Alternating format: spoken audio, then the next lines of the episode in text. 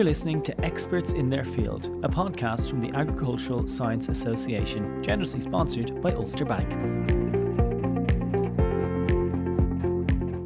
Hello, listeners.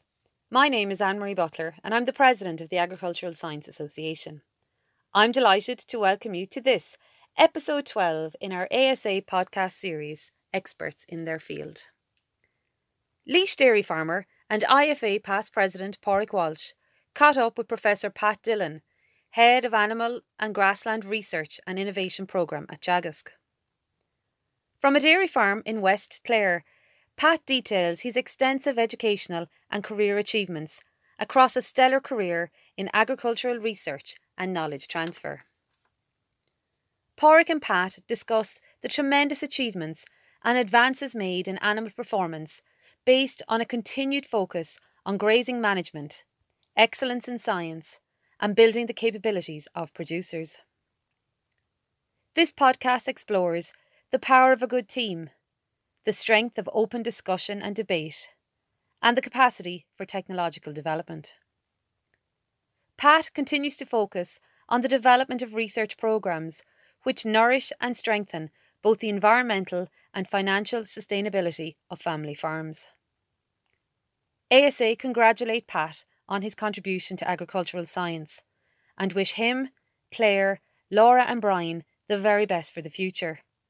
We thank Pádraig Walsh for kindly hosting this podcast.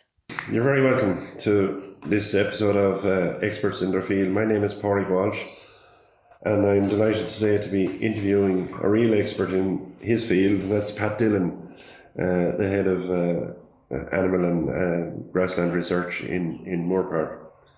Pat, uh, you're very welcome. Uh, I think we should start, first of all, with a bit of background of where you come from. A lot of people might know you're a Clareman, but what part of Clare and what's, what's the background there? Okay, Patrick. Thanks very much, Patrick, for, for holding this. Uh, Patrick, I was born in, in West Clare, a place called uh, Cooraclare, townland of Clonredon, uh, back in. And uh, family, uh, family of 10, large family. Uh, my Both my parents were full time farmers, uh, a relatively small farm. Uh, they were excellent farmers at the time. Uh, you know, growing up in the 70s, had about 20 dairy cows, and all progeny were sold uh, as weanlings. And there was some in- income supplemented by fattening uh, pigs and some egg production as well. Mm. So that time I attended Curragh National School and uh, they decided to send me off to boarding school in 1970 to St. Flannan's College in Ennis. It was a big change for me from rural West Clare, but anyhow, I survived those five years and finished there in 1975. So at the moment, uh, the family back at home are still very much involved in dairy farming. I have two brothers dairy farming, even though one is retired now, his nephew has taken, or his son has taken over. And uh, dairying was very much part of all our upbringing in, in West Clare. I mean, all locals were dairy farmers at the time. And uh, growing up, it was a great place to, to grow up. And uh, given that we were a large family, I suppose we were always helping the neighbours who, in, in terms of given that we had always surplus, labour given a large family scenario. So, no, it was a great time, great, great place to grow. Just uh, when you mentioned St. Flannan's, it was a, always a great hurling stronghold. Uh, did you play any hurling when you were in Flannan's, or, no. or what hurlers of note were there in your time? No, Patrick, I played a bit of football, a bad footballer. It is. I came from West Clare. West Clare was all the football, but uh, I still followed the Clare hurling team though every. And I follow them every year, still follow yeah. them. Yeah.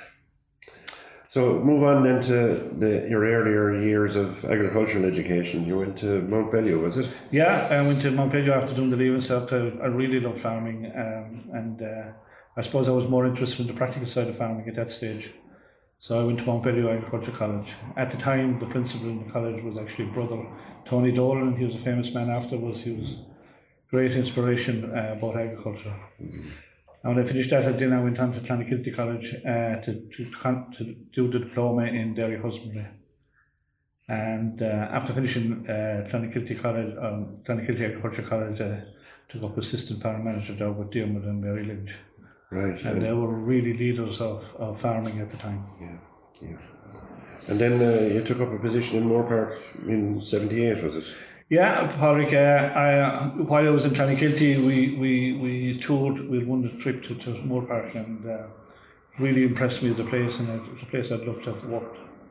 So in 1978, I took up a technician post in, in, in Moorepark, uh, initially under the supervision of Donald McCafferty and later with Seamus Cross. But in 1982, then uh, after three or four years in Moorepark, I, I took four years leave of absence um, to do a degree in agricultural science in UCD. I remember Seamus Cross saying to me one day that if I wanted to advance in an organisation like AFT at the time, you needed a degree in agriculture. At that time, it was very difficult to get to get um, to get leave of absence to do because me that time I had to pay all the degree myself, uh, to fees myself, and take leave of absence to do the degree. Whereas nowadays you you'll be paid for both. But I never regretted that. I really enjoyed my use in UCD. So you were you were a nearly a mature student in UCD at that stage. You had you had a bit of experience. Yeah, yeah, but I, I, I yeah, I, I, I feared that when I went there, but I built up a great relationship with the, with the, with the class, and it never, it never, it never, uh, you know, was. I never felt being older, but given that I was uh, three or four years up though, only older, but uh, I really some great people I met there, and uh, still a great relationship with a lot of them. Yeah. So you returned to Moorepark then in 1986. Yeah, I turned to Moorepark in 1986, and uh, I remember Johnny Welsh coming to me, and he wanted to set up a grassland program, and the leader of the grassland program at the time was Gearóid Stakelum. So I worked for a number of years with Gearóid, and Gearóid was an absolute excellent scientist, uh, great scientist. I learned a pile from him. Uh, and then I went on to do an MSc uh, in 1989 and a PhD in 1993. Uh, and uh, what what were your, I suppose, big achievements in those earlier years in your research? Yeah, Patrick, you know this yourself. Uh, the big debate at the time was grassland and grassland management and grassland and the New Zealand influence and the New Zealand debate. And uh, I was, we were, myself and Gearóid was stuck right in the middle of it. And uh, it drove us on in terms of our program, though. And uh, we, we, we, oh, we developed a great program at that time. And grassland research was, was at a low level at that time. I mean, it was really driven off a and rate type of trials. But what we looked at different aspects of grassland management, and especially the big highlight there was the influence of spring grazing management on subsequent mid-season milk production. We showed that proper grazing management, say going to residual of four centimetres uh, versus grazing to six centimetres, had a significant impact on, on, on milk production. And the other areas then that I really got involved in after that was the whole calving date issue, uh, matching calving date to grass supply and stocking rate, and the importance of calving date and stocking rate, uh, really important. And uh, the other aspect in that was really important over that period, for really from a science aspect, I suppose, we developed the n-alkane technique to measure herbage intake on grazing dairy cows, and that was really important tool because we had no measurement of what cows could uh, uh, dry matter intake at grazing, and th- that technique really revolutionised in terms of looking at the different aspects of grazing management on on uh, on animal performance, and it was it was very important technique to support the research program at the time. It was a very important development to, to be able to, to fin- uh, finish the circle, if you like, in terms of uh, what the cow was consuming. Yes, Paul, yeah, really important, really important. Right, and then moving on, uh, I suppose the, one of the key aspects later on was the whole developments around the the EBI. Yeah, uh, yeah. I mean, it was. I mean, uh, I mean, we saw a big deterioration in, in, in national fertility of the, of the dairy herd, and it was really become because of the influence of imported genetics and North American genetics on the fertility of the national dairy herd, and it was really a serious issue. I remember Parry coming to a number of walks here on your farm, and and you weren't exceptional, seeing very high infertile rates. Some are up, could be up to 25, 30% on some farms in terms of infertile rates. So it was the big issue at the time. And I suppose the two big parts that I was involved in anyhow on, on, on it was the New Zealand Irish strain comparison study, uh, where we brought in embryos from, from New Zealand, uh, which were equivalent to high EBI now, nowadays and compared them to current genetics in Ireland. And they showed that if you did select animals on a grass-based system based on, on important economic traits, uh, that you could improve the, the fertility and that led to the development of the EBI. And I mean, of course, the real big thing is that A lot of the people internationally would have said at the time that you couldn't select for better for, uh, increased fertility, that the trait was the heritability was too low and and that you had the parameters to measure it. And these these studies really disproved that. And you know today now what nationally how the fertility of the national dairy herd has massively improved. Which has had a huge impact on the entire industry and the, the economics of the industry in Yeah, terms of yeah. the infertile rates that we had beforehand. And our relations with ICBF was were really important, and Brian Wickham at the time was, was fabulous, you know, and and how the, that whole EBI uh, got, and, and of course linked to the advisory service in Teagasc as well, you know, I mean, and DBI competitions and all that was really important in, in, in, in the development of the industry, and how, how important they are today in terms of their expansion is fabulous, you know. Yeah, yeah. You moved on then to become head of uh, dairy research in Moore Park in Yeah. 2004. Yeah, Pa- Pádraig, yeah. Uh, I moved from probably research to more management role. Uh, a lot of people had retired around the time. Um, so I succeeded. Um, uh, I became head of, of, of Moore Park Dairy Research in 2004. And I suppose, I mean, a lot of people, as I said, had retired around the time. And my ambition at the time was to, was to, was to develop a new team in terms of young scientists coming into the system and young scientists in relation to just dairy, dairy cow genetics, grassland management, farm systems, animal health. And really, to me, it was all about the strong team and, and the good industry applied research program was really important. And the other thing that happened over that time, and again, to support the industry, we got the doubling of the dairy levy. That was really important in terms of, of supporting the, the, the program. And I suppose the big feature in terms of extension and that, and we linked very strongly with the advisory service. And the, the- probably the big in product was the, the Moore Park Open Days and the, the adoption of key technologies in, in relation to EBI, grassland management, farm systems. And also, really, uh, we put big emphasis on science and excellence in science. Although on applied research uh, issues, we, we applied best science science to, to those issues. I think the, the, the, the dairy levy there is a, a very important part of that. And for people that, that are listening that don't know what the dairy levy is, it's a, it's a levy on every litre of meat that's produced in the country that is a, a contribution by dairy farmers to research to it helps to keep Moore Park independent and it's not dependent Yeah, on, yeah. on commercial Yeah. uh, interests supporting Yeah, the, research. all, all really, really important, Pádraig, yeah. And you could you could do research on the issues that were relevant for, for farmers at the time. I think that's that's very important. That's right. Well, you must have done a good job then there because uh, within three years you were asked to head up the whole grassland program in the entire country. Yeah. Yeah, in 2009, uh, with a new director, or sorry, 2007, Gerry Boyle came in as the new director, and uh, at the time we know that had a financial crisis and there was moratorium and recruitment and wages were cut, and we knew all the issues at the time, and and Gerry Boyle, to, to stamp his new uh, authority or, or uh, on the program, uh, he moved from a kind of a, a, a research centre based to a program based uh, uh, program. So the grassland program then and the animal and grassland program was uh, the same program was uh, overseen in, in Moore Park Grange and Athenry. So I was put in charge of the of the program. So in relation to, to dairy, beef, and and sheep, uh, which I'm as today.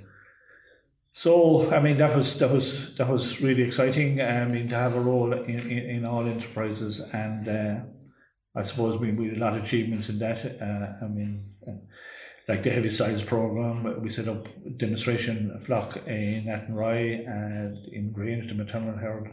The Greenfield Dairy Program linked to the expansion of the dairy industry, and also linked to the agricultural colleges. You know, I mean, uh, we have a dairy research unit in Clonakilty and Ballyhaise, so they were really, really important.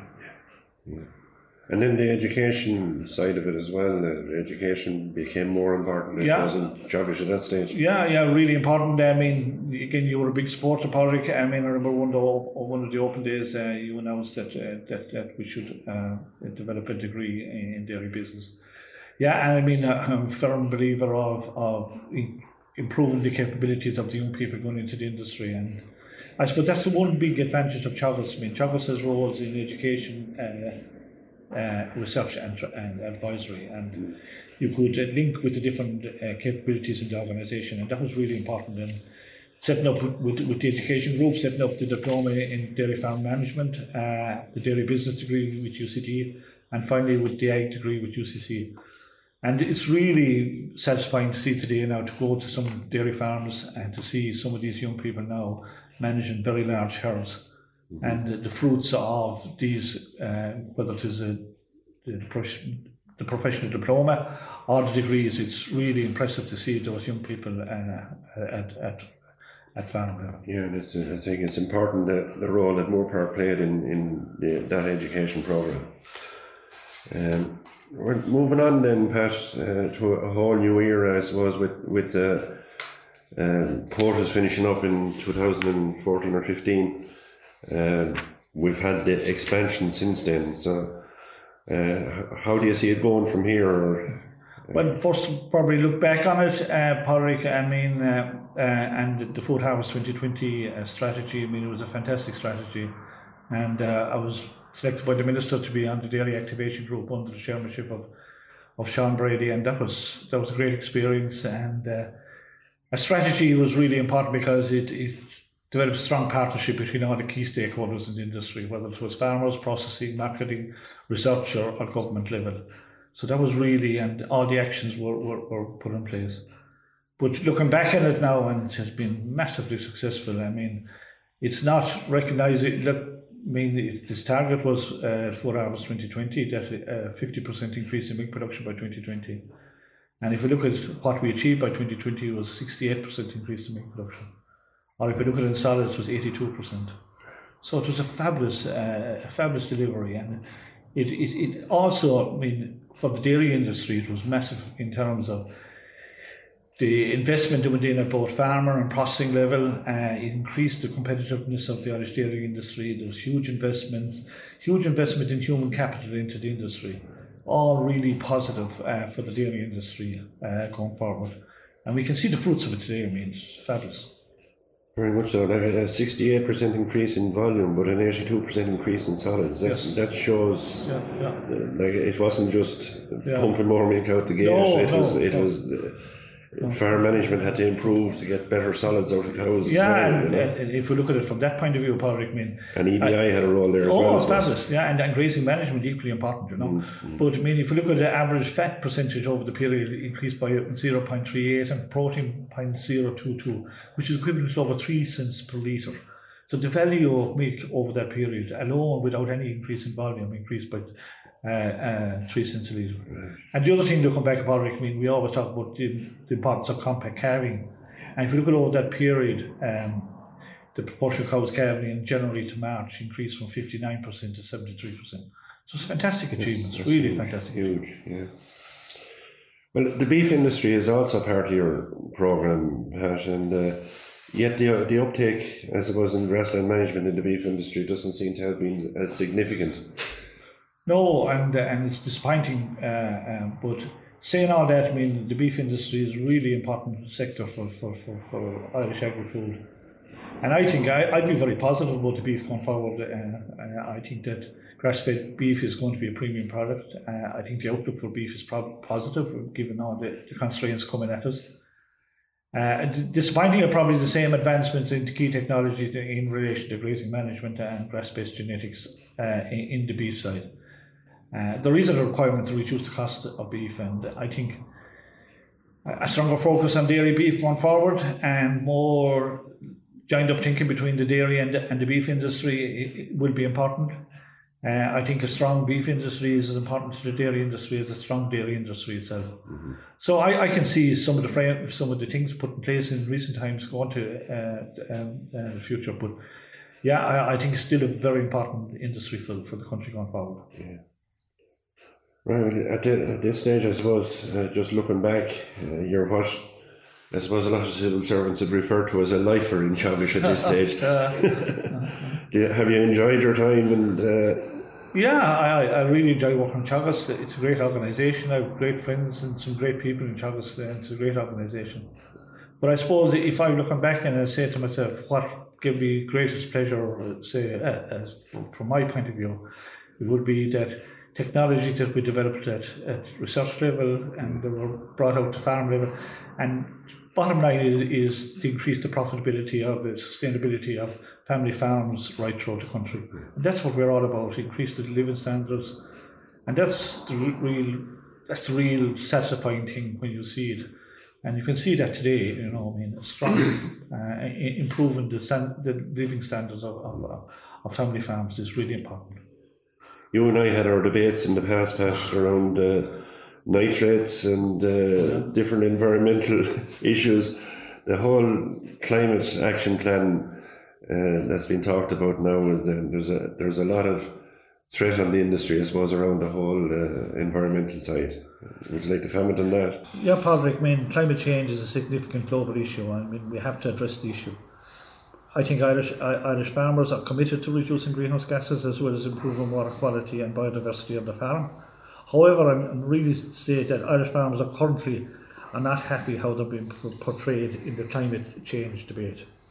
They are seen as the problem in Ireland, not uh, not achieving uh, for Ireland not achieving the reductions in greenhouse gas emissions. I mean, if you go any day you look at television and you talk about uh, the greenhouse gas debate, you'll see. There'll be a photograph of a dairy have the cows out, out grazing, which is a very sustainable system. And this is really decisive, uh, I think, you know, it's not helping the debate on climate change. And it's not Irish farmers' fault that, that Ireland produces, uh, that, that, in Ireland 36% of the national greenhouse gas emissions uh, compared to 10% on the average uh, comes from agriculture because Ireland depends very much on agriculture. It's not uh, depending on heavy industries. But what has not been said, and I think it's really, uh, really uh, divisive, I think that Irish milk and beef are one of the lowest carbon footprints in the world. If you take Irish milk production, uh, the average carbon footprint of Irish milk is less than one uh, kilo of carbon equivalent per kilo of milk. This compares to international average of 2.4. That's, so that's a significant yeah, figure, Pat. Uh, I think it's one that uh, we don't hear enough of, and uh, you know, it's it's less. What is it? Uh, only forty percent of what the international equivalent is. Less, yeah, yeah. Uh, and and and yet we have. Uh, we're being portrayed as yeah. being a big problem here in Ireland. Yeah. And Padraig, that didn't happen by chance. I mean, that happened with farmers applying best technologies over the last, say, 10 to 20 years. And they have developed very efficient uh, uh, systems. Mm. And the problem is, if, if Irish uh, farmers don't uh, do not produce this milk, uh, then it will be produced in some other country with much higher f- uh, footprint. So, and I mean, it's clearly that climate change is a global issue. It's just not an Irish issue. Yeah. Uh, you know, so that's really important, I think. It's very important. Uh, I think you know the point you make is if if the if it's not produced here, even though we do export it, uh, you know we are dependent on it, but it's at a much lower carbon footprint, yeah. and uh, you know the, the demand is out there for this product. That's right. It'll be produced elsewhere at a much higher uh, yeah. damage to the environment than if it were to be produced here in Ireland, and I think. Yeah it's something that's not, not portrayed enough. Yeah, and we're, we're dealing with uh, international markets now. We're not dealing with just an Irish market. We're dealing with international markets. Yeah. That's that's the point, and, and as well, I think the point you made there about you know while thirty five percent or thirty six percent of of national emissions uh, in Ireland are because of agriculture. Uh, that's mainly because we as a country didn't develop our industries back in the 40s and 50s yeah. when the rest of the world was probably developing, as you said, the heavy industries uh, that are out there that that uh, created emissions there. Yes. And uh, you know, uh, as as an industry and as a country, our emissions are much lower than uh, most other countries. Yeah. And uh, you know, I think agriculture shouldn't be penalised because of that. and you know, we we developed agriculture much better than than other countries. Exactly. Exactly. Yeah. And The, the current government policy then, Pat, uh, on, on climate change is, is uh, something that farmers are concerned about going forward. Oh yeah, and rightly so, Patrick. I mean, in the current climate action uh, bill that's gone through the government, it's committed to reduce uh, greenhouse gases by 51% uh, by 2030. And to me, this is totally overambitious, and it's not going to be achieved. And of course, the other big issue then is how much of this reduction will be allocated to agriculture versus to say energy, transport, uh, housing, and that, that that is a big question. Yeah. And there is suggestions out there that uh, we should uh, see a reduction in the national herd or a stable national herd going forward. uh, which I don't agree with either. You know, there needs to be a more focus on technologies and innovations to reduce greenhouse gas emissions. But also part of this part is the treatment of methane versus other greenhouse Yeah, gases. yeah, yeah, And uh, you know the uh, the methane from the from the cow is not as dangerous as uh, uh, greenhouse gases coming from petrol and diesel, shall we say? Yeah, I mean, the life cycle of, of say, carbon and nitrous oxide is over 100 years uh, compared to about 12 years for, for, for methane. So that's not been considered either, and that's a real important issue, you know. And Yeah. if you look back, and Patrick, and, and if you look at, and I, I, I saw it recently that in the first soil survey of Ireland back in the 60s, uh, they estimated that Ireland could carry about 8 million livestock units, and that's with low levels of nitrogen. Today we have about 5.5 million livestock units. So it isn't that we're overpopulated with animals in, in Ireland. You know? And you're confident that we could go to 8 million without increasing our uh, inputs of nitrogen and Yeah, but I, all I would say, Patrick, in it is that there's a lot of unutilized land or still in the country, you know. And I'm not saying that we go to eight million livestock units, but we're not over overpopulated in terms of animals. I think that's that's uh, an important point going forward, and I think farmers are concerned at the moment about talk of uh, uh, capping the national herd, or uh, even some people talking about reducing. I don't, I don't think it's it's going to be good for the rural economy if that were to happen. No, no, it's not. But in, in your view, then, Pat, what what uh, do you think needs to be done in in terms of uh, uh, you know we, we have to address the climate issue as much as possible. Yeah, yeah, and uh, and I mean, Charles has developed the the, the, the margin abatement cost curve, uh, and uh, there's lots of key technologies there to abate both in, greenhouse gases, um, methane, or greenhouse gases, um, ammonia, and, and and improve water quality. And farmers are, are already adapting a lot of these technologies in terms of protected urea, um, low emission slurry spreading, uh, using higher genetic animals, uh, using clover to replace chemical nitrogen. All those technologies are there, and farmers are ready uh, to adopt them. Uh, uh, you know. Yeah, they are they are being adopted very much so, and I think the the development uh, of the EBI has has has had, had a huge impact in the dairy side in particular, and uh, and uh, that's helping to reduce. Uh, I would think very much the, the the emissions from from the industry. Yeah, yeah, and I mean, looking to the future, uh, maybe agriculture is a solution for greenhouse gases rather than the problem. You know, so we don't know what carbon is sequestered in our soils and our hedgerows. Uh, also, changes in land use could have a significant benefit, and uh, there's indications that the greenhouse gas emissions from grassland may be 16 to 17 percent lower than, than from other systems. You know, so all those things need to be included in the inventory uh, for Irish total greenhouse gases, and they're not there at the moment, Patrick. Yeah. Yeah, well, sure. Like uh, other other uh, parts of the world that are producing uh, dairy are importing a lot of feed to do with, or growing uh, a lot of concentrate, using a lot of concentrate to do it. Whereas uh, we don't get any credit for uh, uh, the grassland in this country, No. and, and uh, like surely, Pat, grassland is sequestering nitrate or sequestering carbon as well. Yeah, and I mean, we have high organic matter soils, which which uh, uh, really are positive in terms of, of carbon s- s- uh, uh, uh, sequestration. No doubt about it, Patrick, you know.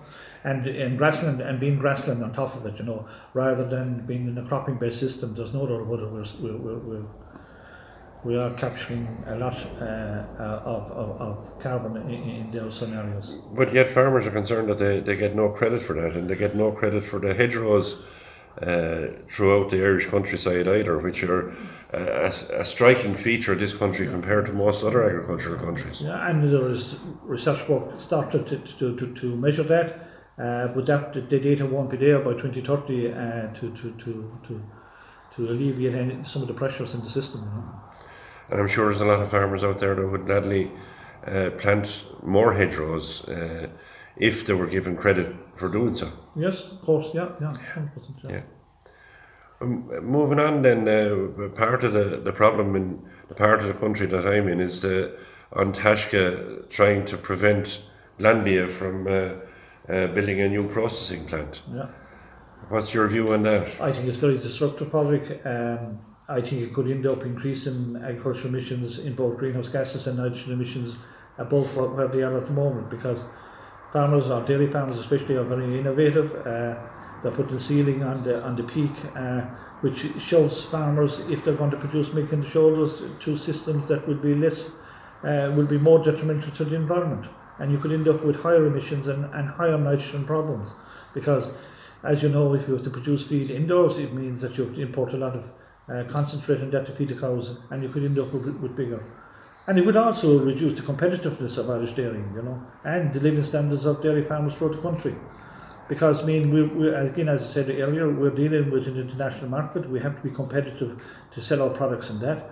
And if we're going to reduce the competitiveness, we're going to reduce uh, our ability to, to, to get markets and deliver standards of farmers out there.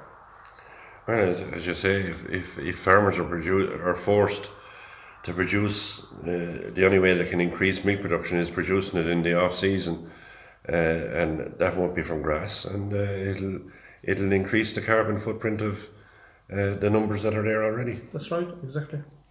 Going going back to some of your earlier work in in in in Teagasc Pat and the whole uh, grassland debate, and I suppose that's when we had some of our yeah. our, our, our first uh, debates together yeah. was on the whole uh, the refinement, I suppose, of New Zealand systems yeah, in, into, yeah, into an Irish system, and it was we had great debates at the time, but there was a lot of brave work came out of that. If, I, if I remember back at that time, very few cows would have been out on grass before the middle of March anywhere in the country. I, I, I was looking at Patrick in March protein for this March uh, from CSO, it was published last week, and the average protein nationally was 3.33. And I remember when we started the, the, the 350 protein program, you know, with Kerry at that time, I think the national average protein for the month of March was something like 2.85. Right. Unbelievable, unbelievable. So, Paddy, go back to that debate on the grassland. I was, we were all involved with it, and we clashed at times, and uh, good clashes, and and uh, and a lot of, as you said, fantastic things came out of it, you know, and uh, and uh, but you need those type of things, and having good farmers involved in the debate is really important, and good industry stakeholders. Yeah, I 100% agree. Yeah, it was, it was, it was an interesting time for us all, I suppose, but uh, uh, I think a lot of good has come from it. And yeah. uh, I think for young people in the industry today, they wouldn't believe, uh, you know, that we had six month winters in some of the even in the southern parts of the country yeah, at that stage. Yeah, yeah, and the emphasis was on making enough silage for, for a six month winter. I, I, I mean, uh, since when I came to Moorepark now and how the, be, the best dairy farmers are, are managing grass, just, there's no comparison. Absolute un, unbelievable change. Unbelievable change. No, it's it's it's moved on a lot, thankfully, and it's uh, uh, what, what I suppose just to, to conclude, I suppose, what, what are the key ingredients for the success that, that you see now looking back? Well, so from my own point of view, I suppose um, a good team is always really important. And uh, and for me, from a manager point of view, you should never be afraid to employ a person that's better than yourself. You, know? mm-hmm. you should also seek advice when required. You know, don't ever have your own views, uh, get the views of other people and also a few good mentors outside of your organization to go to. You know, that's that's really and I had some great people to advice over the years. Give people responsibility in your team and expect delivery afterwards. And I suppose take responsibility for your own actions. I mean, uh, that's really important that you take responsibility what you what what you put in place. Mm-hmm and of course family, your own. Yeah. Your yeah, your, your own family we haven't yeah. mentioned. no, no, no, no, and they're really important. And Claire and Laura and Brian were really good to me. they, they allowed me lots of time to, to develop my career. I suppose probably I was being selfish some of the time. I was away from home so much. But uh, really important that have a stable family and a good family and you leave in the morning that everything is fine you come back in the evening. That's really important. And uh, no, with a great family life, and and uh, I really thank them for that. Well, I think we should all thank them for it because Pat, uh, over your career in Teagasc, and I've known you for quite a while. Uh, all I can say is you've made a difference, and it's it's made a huge difference to the Irish dairy industry uh, throughout the country. And uh, I have no doubt uh, your legacy will live uh, and last a long, long time. And uh, I, I'm sure you have a lot more to contribute. You're not finished yet. Yeah, and, uh, and uh, just to acknowledge the people that went before us in, in Moorepark there were some great people, you know, and they, they, laid, they laid the foundation for us. Uh, they came on, and, and we, we should acknowledge those type of people too. I mean, they were really good people.